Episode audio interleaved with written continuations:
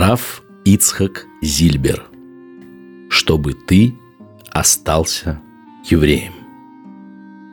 Глава шестая. Семья моей жены. Дом Зайдманов.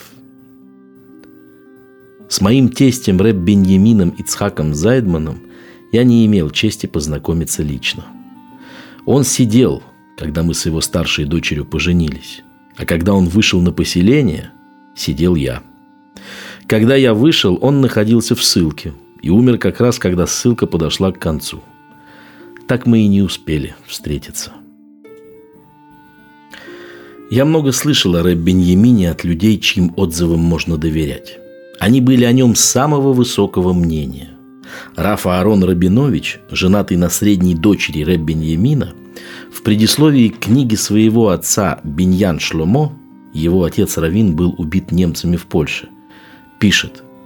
«Святым долгом почитаю вспомнить с хвалой моего тестя, Рэб Беньямина Ицхака Зайдмана, истинного праведника, делавшего добро людям, и мою тещу, Фруму Малку, дом которых всегда был открыт для всех, кто нуждался.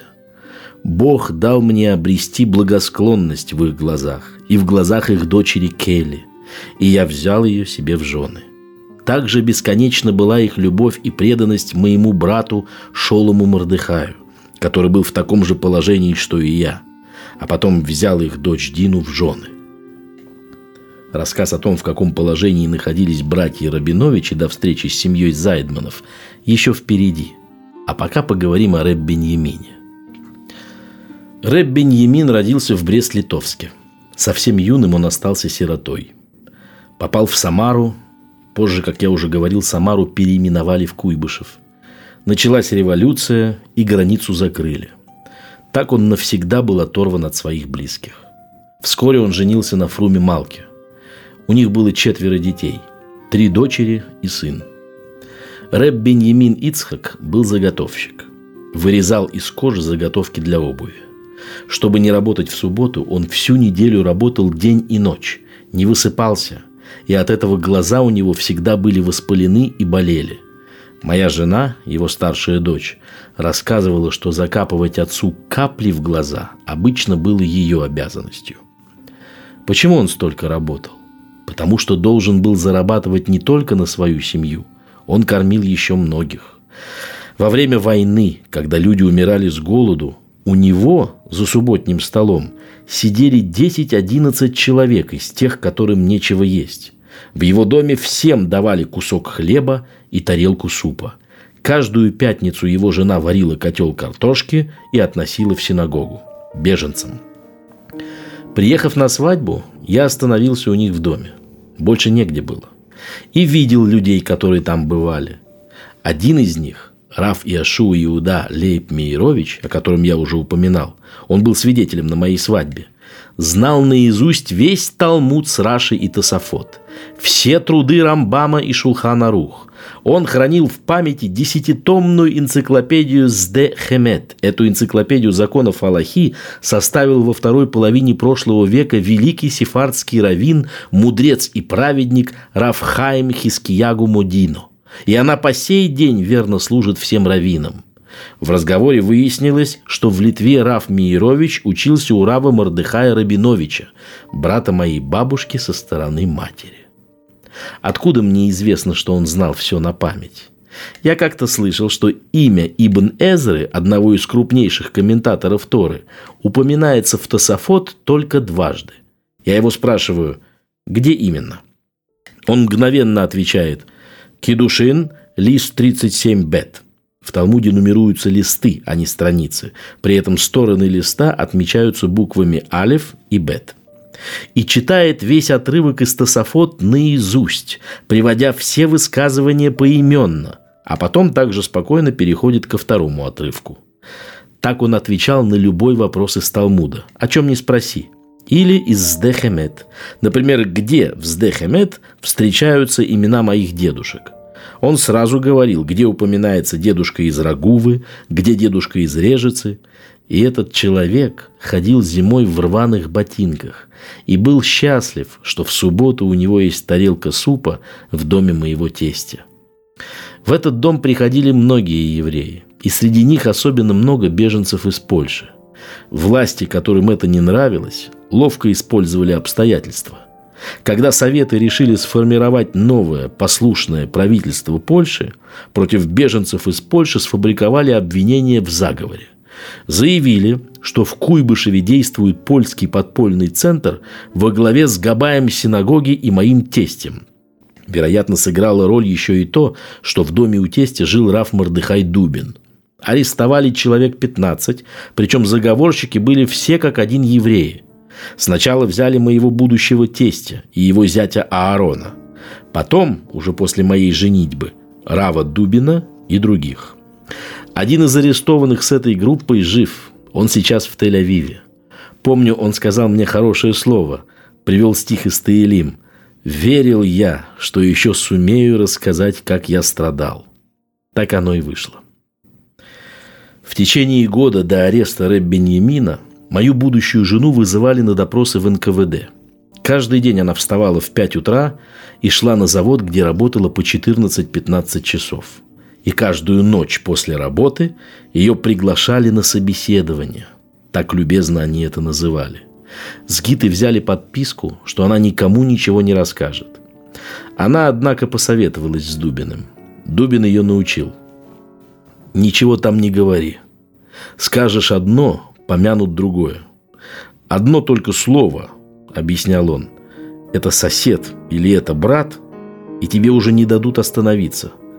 Ты сидишь, и с тобой все сидят. На все вопросы отвечай «не знаю». Это единственный выход. Гиту сажали на табурет без спинки.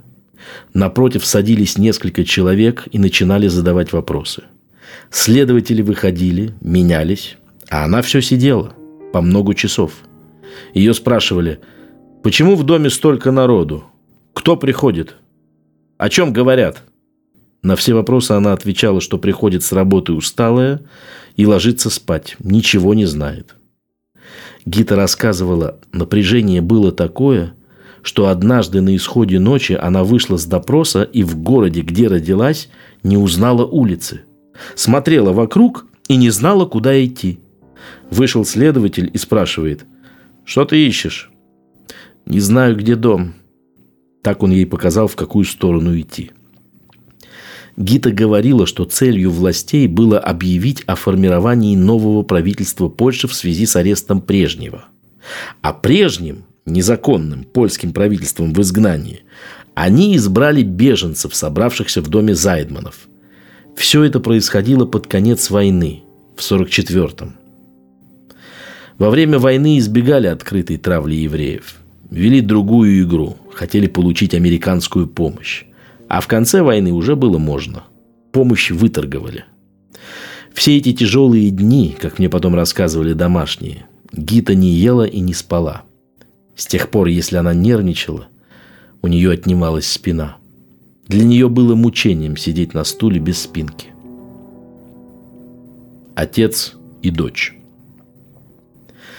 Только тот, кто знает тогдашнюю советскую жизнь, может до конца понять, каким надо быть человеком, чтобы воспитать настоящей еврейкой девочку, которая родилась в 21 году в городе Самаре.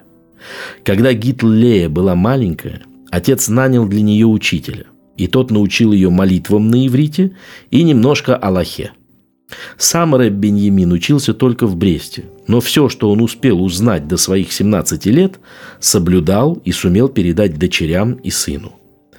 Тогда в Советской России еще были еврейские школы. Курировала их Евсекция, преподавание велось на идиш. Отец предпочел отдать Гиту в русскую школу.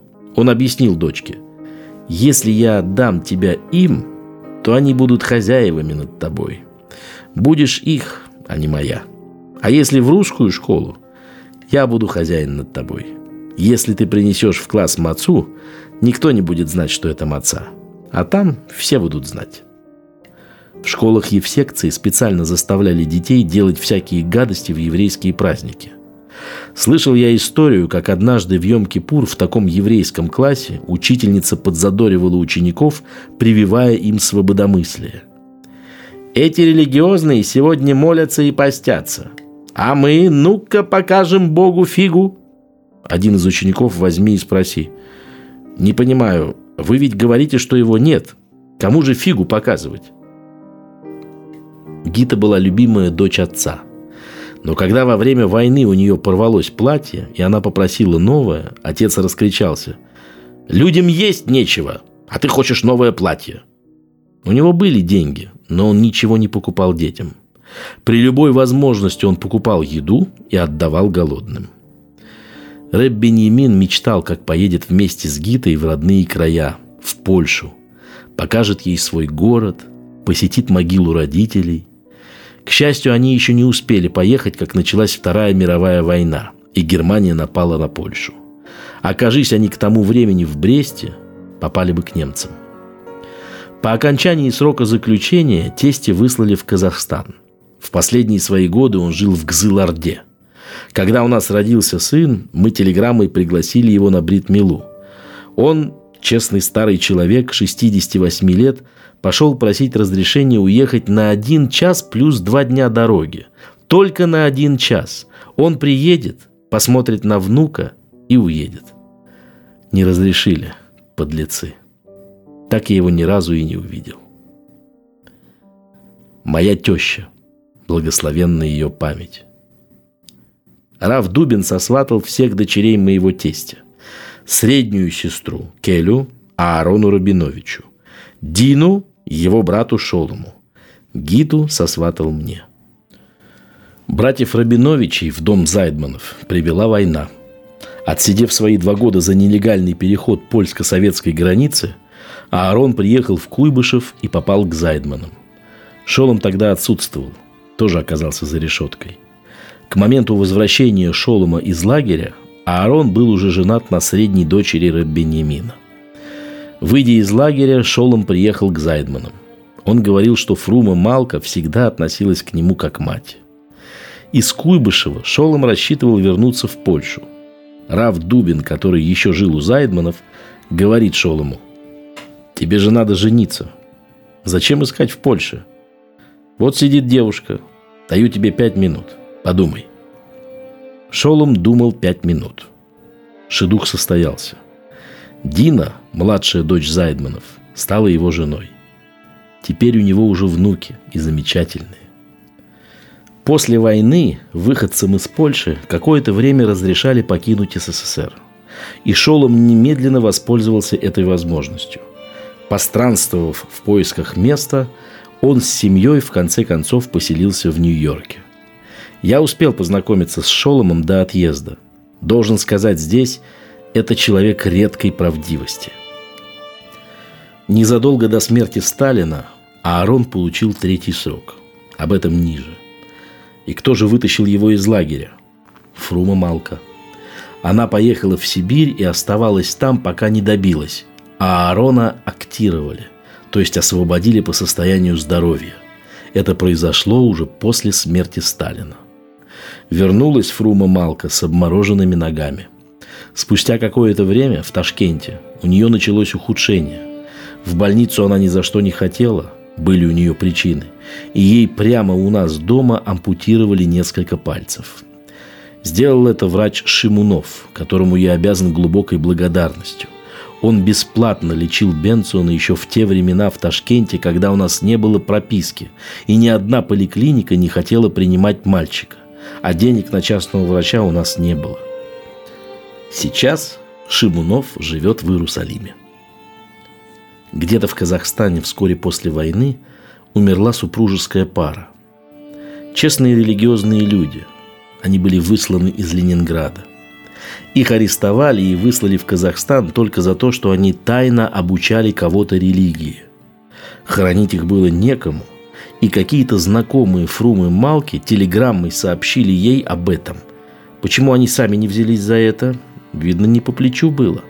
А Фруме Малке все было по плечу. Она бросила все дела, взяла с собой одного еврея из погребального общества и отправилась в неблизкий путь.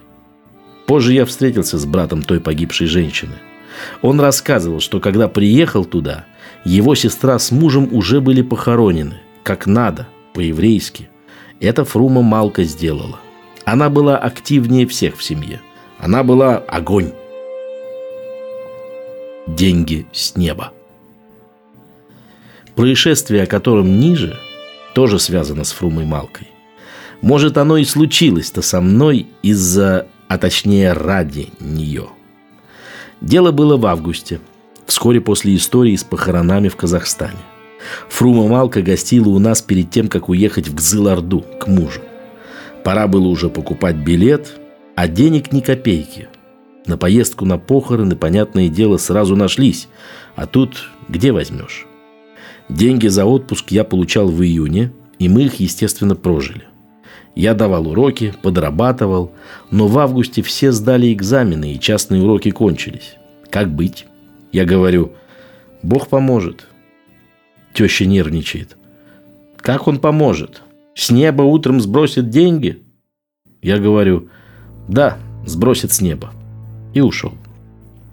Иду и думаю, где искать работу? Последние дни перед началом учебного года. Куда податься? Заглянул в Гороно к начальнику отдела кадров. Он с кем-то беседует. Заметил меня и говорит. «Зильбер, заходите. Вы свободны сегодня?» «Да». Вот тут товарищу надо сдать какой-то экзамен, идите с ним. Фамилии этого товарища Ермольчик. Мне не забыть. Иду я с ним и чувствую что-то неладное. Очень уж странно он переглядывается с людьми на улице. Стоит на углу молоденькая девушка, беззаботно глазеет на прохожих. Увидела моего спутника и подмигнула незаметно. Чудно. Ну никак она ему в знакомые не годится. Старик-татарин с седой бородой, с виду такой серьезный, кивает тайком. Что у них может быть общего? Неужели агенты? В жизни бы не подумал, что агенты такие бывают. А тут мне и вовсе дурно становится. Он явно держит путь на Черное озеро. В Казани Черное озеро, как Лубянка в Москве. Главное управление у чекистов. Что, ловушка? Пришли на Черное озеро – Перед ним все двери открываются. Входим без всяких пропусков к самому главному начальнику, тоже Ермольчику. Родственник, видно. И бандит какой-то, длинный, с револьвером на боку, тоже входит. Мне показывают на него и говорят, этот наш сотрудник успешно трудится, и мы хотим повысить его в звании. Но ему не хватает образования. Надо, чтобы он сдал экзамены хотя бы за 8 часов.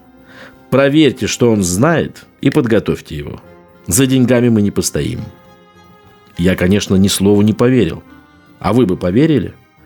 Я решил, что меня хотят подловить на чем-то. Или просто задержать без лишнего шума. Ученик отвел меня в красный уголок, что-то вроде комнаты отдыха в тогдашних учреждениях и учебных заведениях.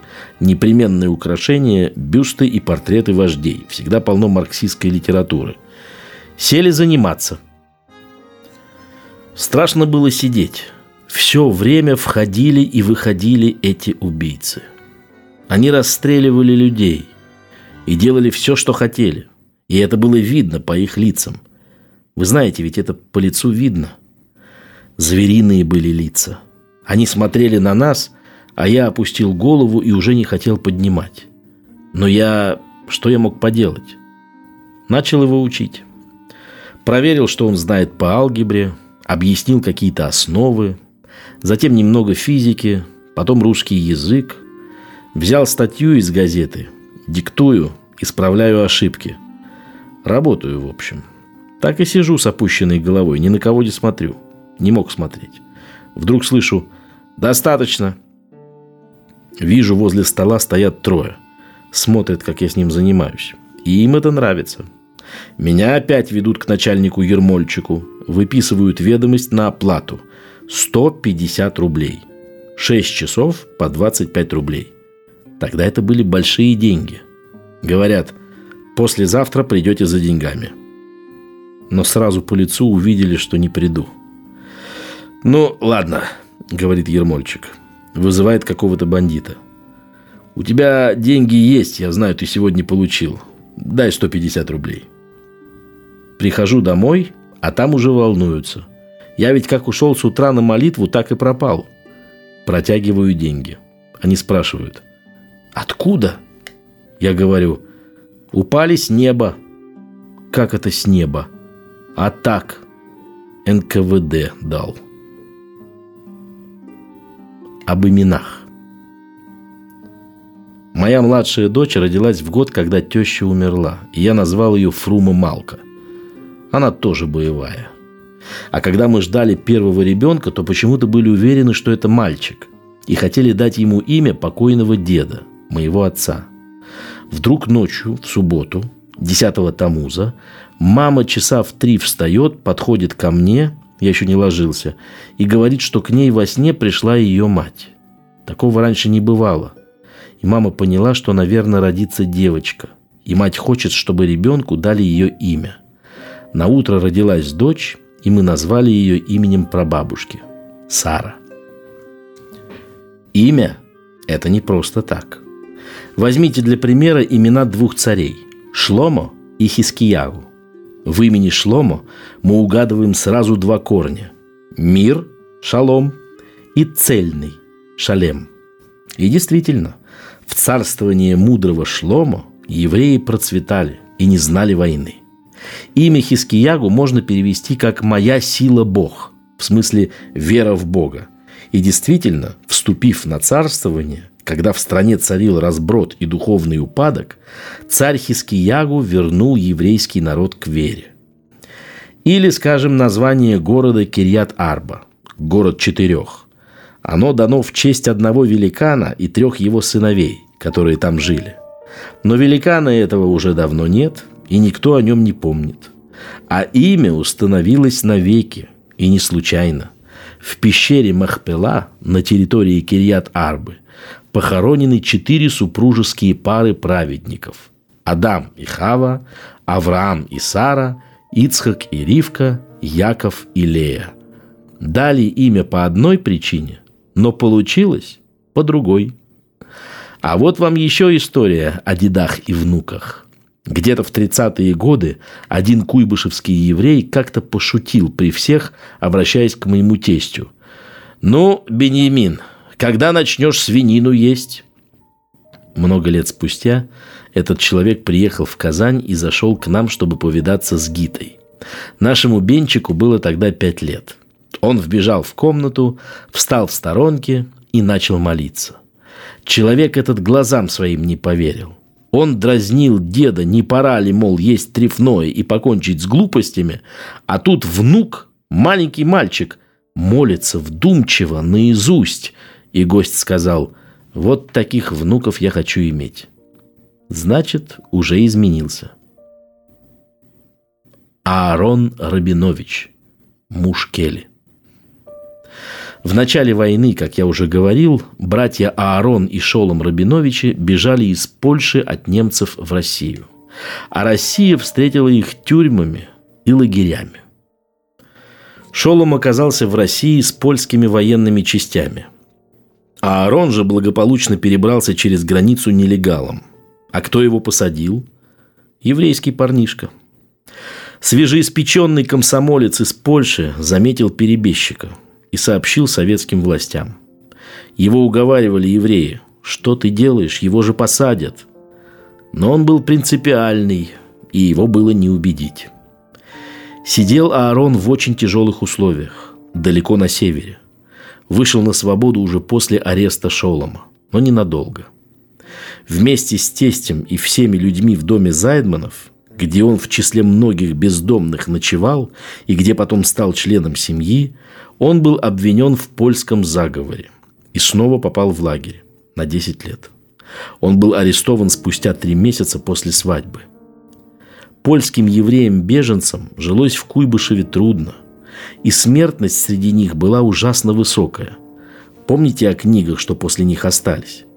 Между двумя своими отсидками Раф Аарон помогал им, чем мог.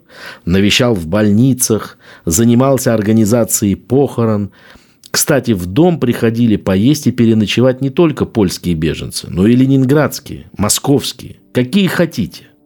Отсидев 10 лет, Аарон получил еще десятку. Было это незадолго до смерти Сталина. Аарон, человек эмоциональный и открытый, мало заботился об осторожности. Уже перед концом срока он вышел в лагере на улицу и давай кричать. «Долой бандита Сталина! Хватит мучить народ! Бей НКВДистов!» Почему он это сделал, не знаю.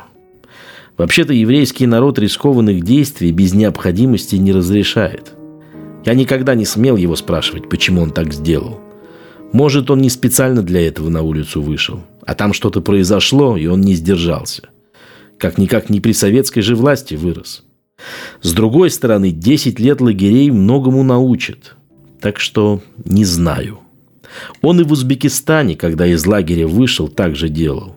Мне пришлось даже объяснять людям, что это не провокация, а всерьез. Он и в Израиле, после окунания в миквы, некоторые люди в этот момент высказывают какие-то пожелания, выкрикивал страшные проклятия коммунистам. Тут его, конечно, можно понять. Человек находится среди евреев, хочет высказать то, что на душе накипело. Лагерь пережить. Такое не забывается. Из рассказа Якова Лернера, мужа Софы Лернер в девичестве Кругляк. В 56 году Рыбыцкак приехал в Самарканд, где я тогда жил. Приехал проведать своего родственника, Аарона Рабиновича. За еврейские дела Рава Аарона отправили на 10 лет в Сибирь. На допросе следователь ему сказал, «Молодой человек, ты сними Талис Коттон. Ты что в таком виде сидишь передо мной?» Я? Чтобы я снял Талис Коттон? И он закатил следователю такую оплеуху, что тот свалился с табуретки, а его фуражка с кокардой полетела на пол. Представляете себе, как Аарона избили после этого? Мне рассказал об этом один врач-еврей, к которому привели Аарона после побоев. Он его лечил и перевязывал. Много лет спустя я прочел книгу бывшего заключенного. Не помню ни имени автора, ни названия книги – там был подробно описан этот эпизод, но без имен.